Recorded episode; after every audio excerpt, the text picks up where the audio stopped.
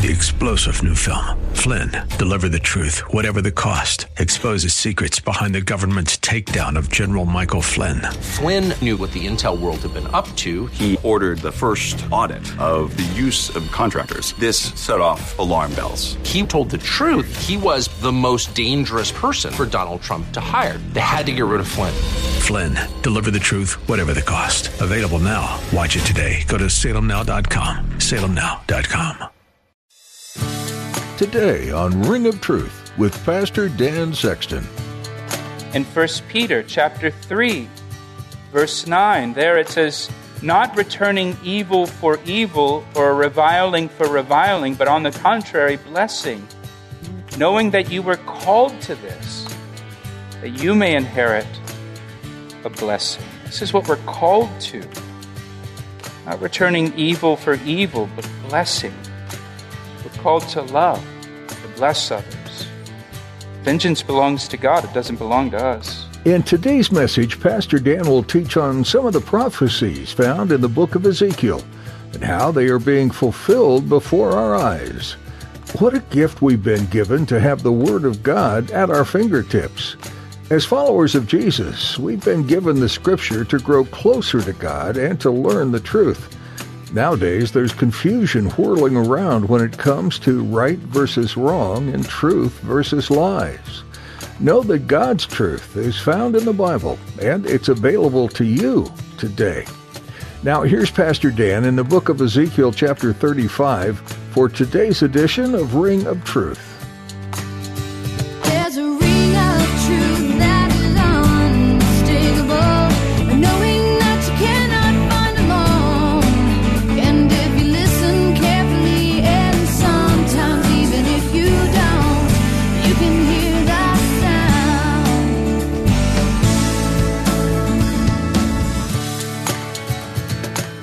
1 Corinthians chapter 12 verse 27. So anyone who attacks God's people attacks God. Anyone who attacks Christians attacks Jesus Christ. Anyone who attacks Christians is attacking the one who loved and died for his church, for his people. And they will one day answer to Jesus Christ for their actions. Here in verse 13, God says to Edom, All that stuff you said about Israel, you said it about me. And I love the end of verse 13. God basically says, and I want you to know, I heard what you said. I, I heard what you said about me. Not about them, about me. And so, verse 14, thus says the Lord God. There's that name again.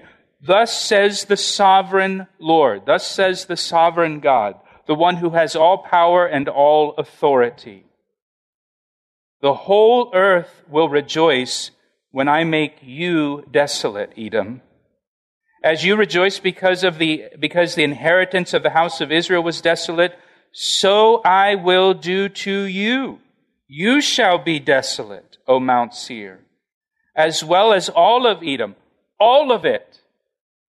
Then they shall know that I am the Lord. Now, there's a couple important biblical principles that we find here in what God says to the Edomites. First of all, first of all, Edom's hatred of Israel led to their destruction. Edom's hatred of Israel led to their destruction. God doesn't want us to hate. God doesn't want us to hate individuals or people or groups or nations. We're not about hate. The people of God, our, our message is love. The, the message of the gospel is love. The two greatest commandments in the Bible, according to Jesus, are love God and love your neighbor as yourself. All, all of it can be sol- summed up in a word love, not hate. The opposite of hate. Jesus tells us we should even love our enemies. Matthew chapter 5, verse 44, Jesus said, Love your enemies. Bless those who curse you. Do good to those who hate you. Pray for those who mistreat you and persecute you. The, the Christian response is always love. Always love. Romans chapter 12, just a couple other verses about this before we move on. Romans chapter 12, verse 14. Bless those who persecute you. Bless and do not curse. If your enemy is hungry, feed him. If he is thirsty, give him a drink, for in so doing you will heap coals of fire on his head. We've talked about this before, that phrase, you will heap coals of fire on his head. What that means, that's symbolic of God. You're going to bring God's presence into that situation. If you show love and kindness to your enemy, do not be overcome by evil, but overcome evil with good. In 1 Peter chapter 3, verse 9, there it says, not returning evil for evil or reviling for reviling, but on the contrary, blessing, knowing that you were called to this, that you may inherit a blessing. This is what we're called to. Not returning evil for evil, but blessing. We're called to love, to bless others. Vengeance belongs to God, it doesn't belong to us. And so what happened to Edom is, is their hatred and their desire for revenge against Israel actually turned against them. And it led to their destruction. Their own hatred destroyed them, brought about their destruction. A second principle we see is that Edom received the punishment they had given out. Edom received the punishment they had given out.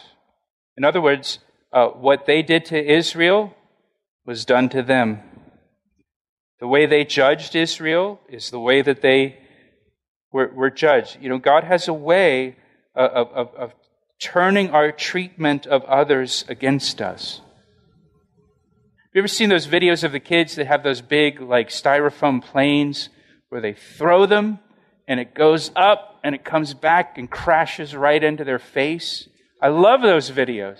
I could watch them all day long and never get tired of them, right?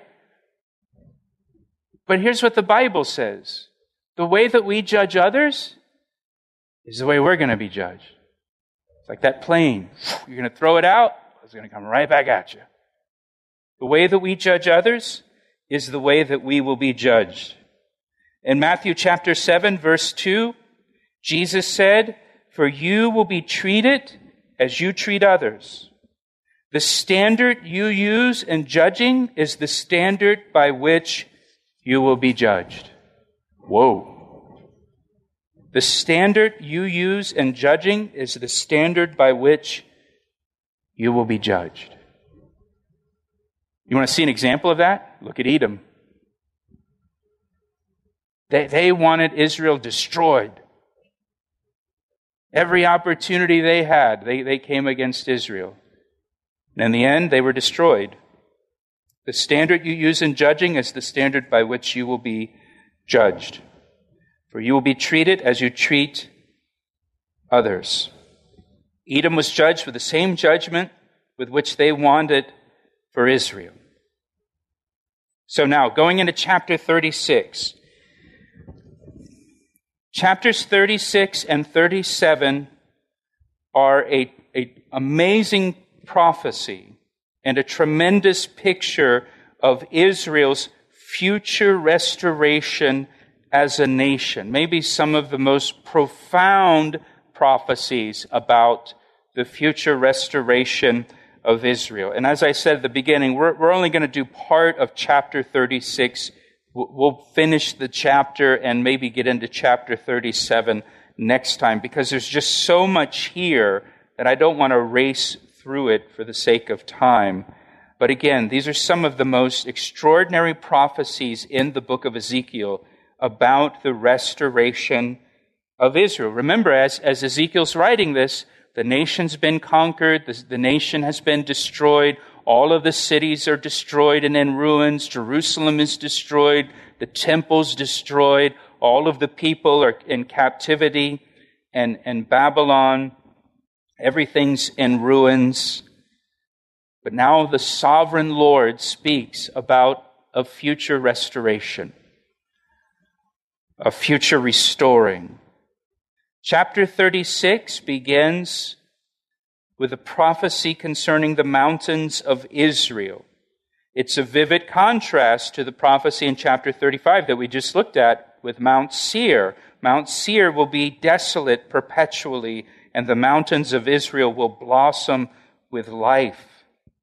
Verse 1 says, And you, Son of Man, prophesy to the mountains of Israel, and say, O mountains of Israel, hear the word of the Lord.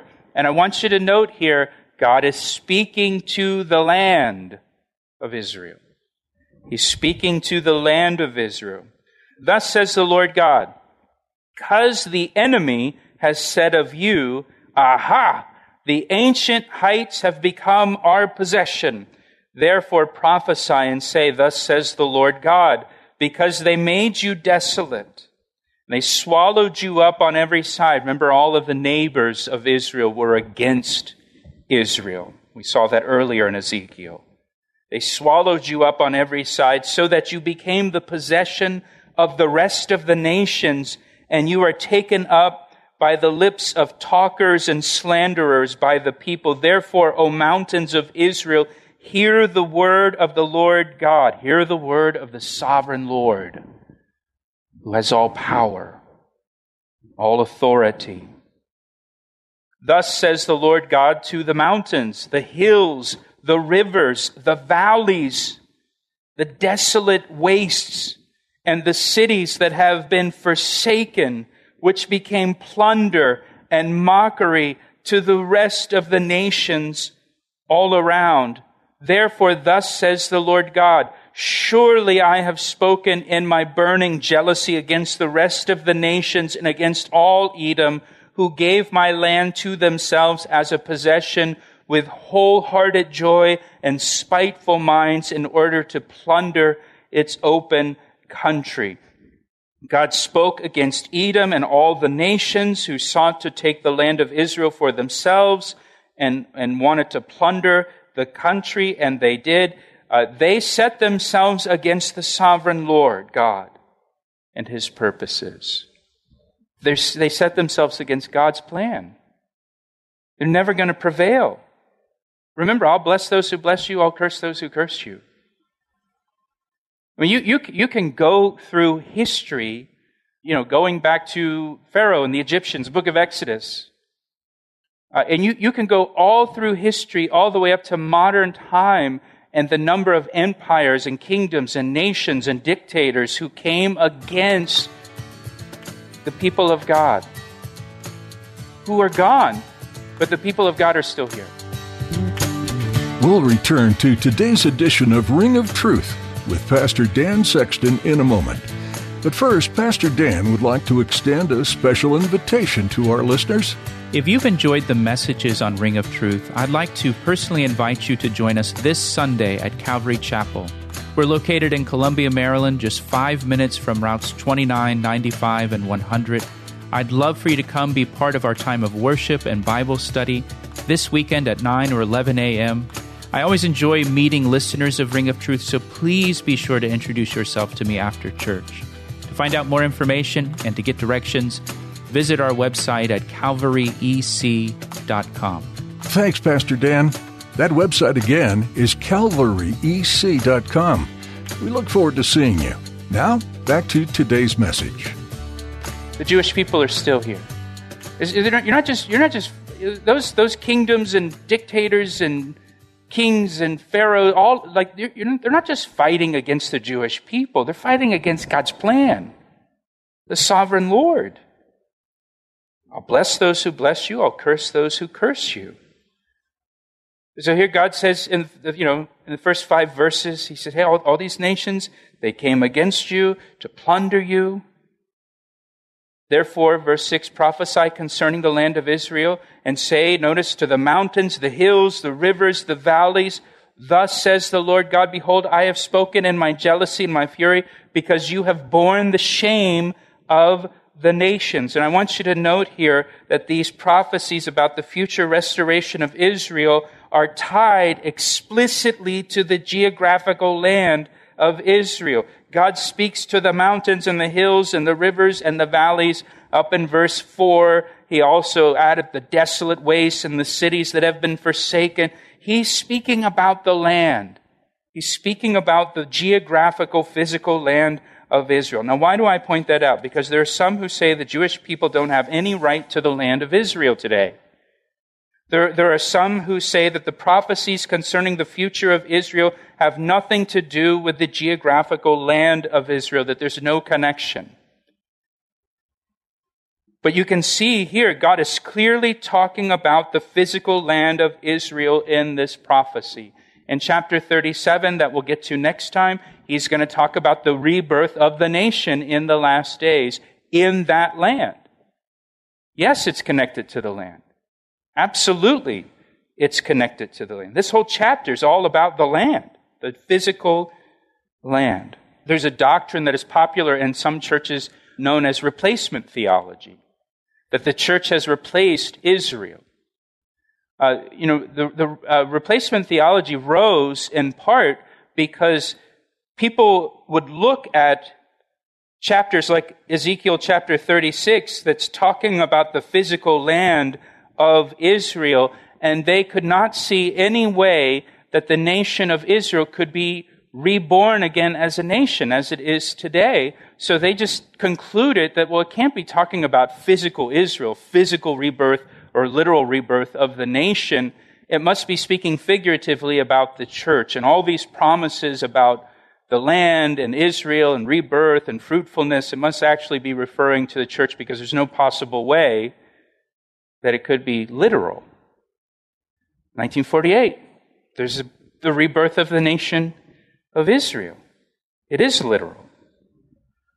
So God now, he, he, he looks with compassion on Israel in verse 6, and he says, you, you have borne the shame of the nations. Speaking of the Jewish people, you've borne the shame of the nations, and this has been true throughout the history of the Jewish people, not just in Ezekiel's day. They've borne the shame of the nations throughout history, even to modern times.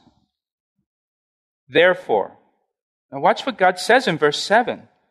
Thus says the Lord God, thus says the sovereign Lord, I have raised my hand in an oath.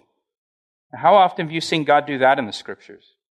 God raises his hand, you know, and puts his other hand on the Bible and makes an oath. And look what he says. I have raised my hand in an oath that surely the nations that are around you shall bear their own shame.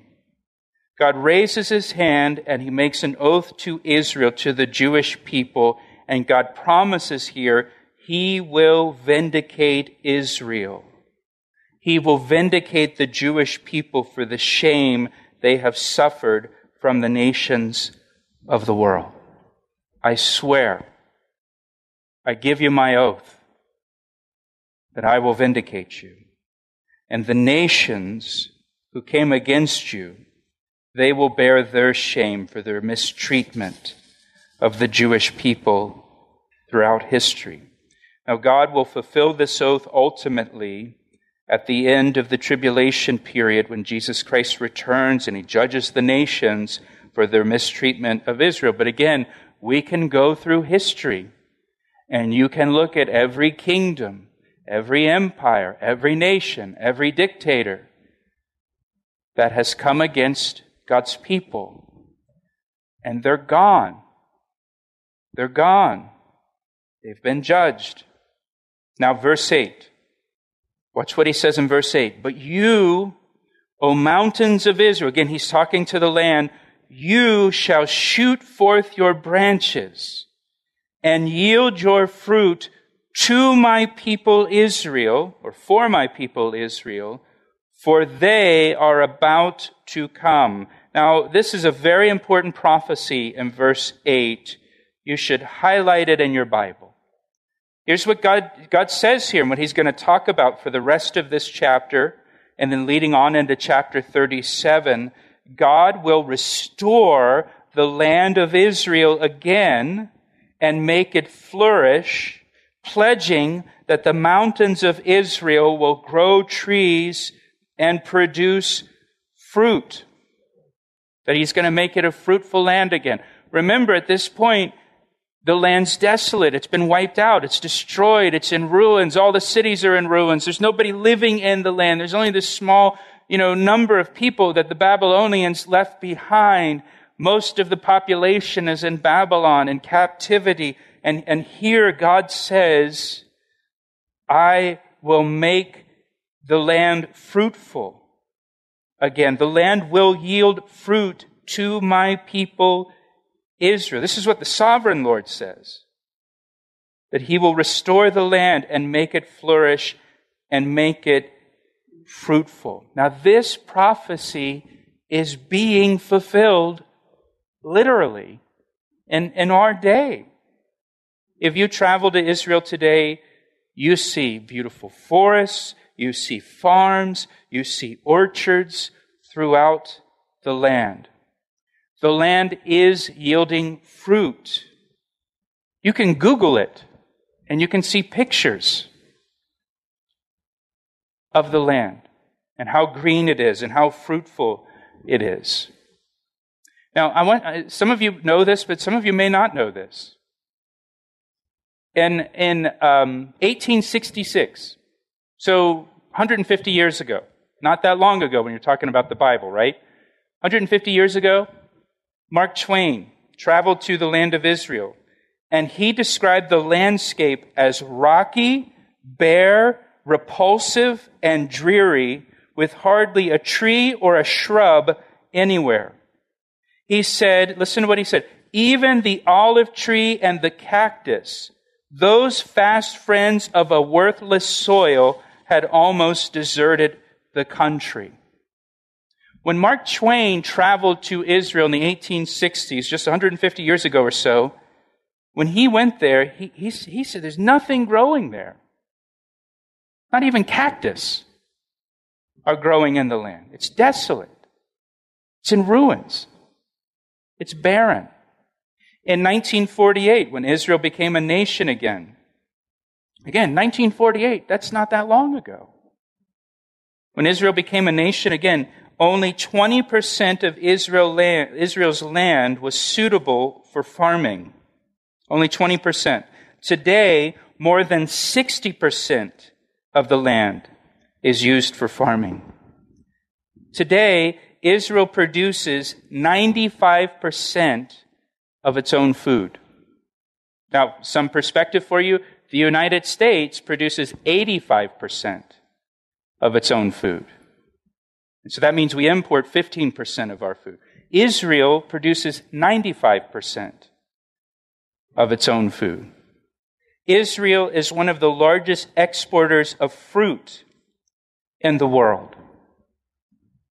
A few years ago, I don't know where it is on the list now, I think it was number three, the number three exporter of fruit. I don't know if it still is. Israel exports flowers to Holland. And remember, Remember, 150 years ago, Mark Twain said, cactus don't even grow there. Nothing grows there. It's dreary. Since 1901, 250 million trees have been planted in the land of Israel, making Israel the only country in the world with a net gain of trees in the 20th century me how I know, and I say it rings truer than the finest crystal. We're so glad you tuned in to hear today's edition of Ring of Truth as we continue our verse by verse study through the book of Ezekiel together. If you'd like to hear this message again or more from Pastor Dan, feel free to visit our website at calvaryec.com. You can listen to and download a wide range of previous broadcasts or simply subscribe to our podcast. Sometimes life can get busy, and when it gets busy, it can be hard to find the time to dig deeper into the Bible for ourselves. At Ring of Truth, we've tried to make it a bit easier for you. Our podcast provides you with up to date teachings through the Bible and can be taken with you wherever you go. This way, you'll have encouragement from God's Word throughout the day. You'll find a link to subscribe to our podcast at our website calvaryec.com, or just search for Ring of Truth in iTunes. We'd love to hear how Ring of Truth has had an impact on your life. So please let us know by giving us a call at 410 491 4592. That number again is 410 491 4592. We'd also love to be praying for you. So when you call, feel free to share any prayer requests that are on your heart, and we'd be happy to pray with and for you. Well, that's all we have time for today. Join us next time as Pastor Dan continues teaching verse by verse, chapter by chapter, through the book of Ezekiel, right here on Ring of Truth. I see the signs and I recognize the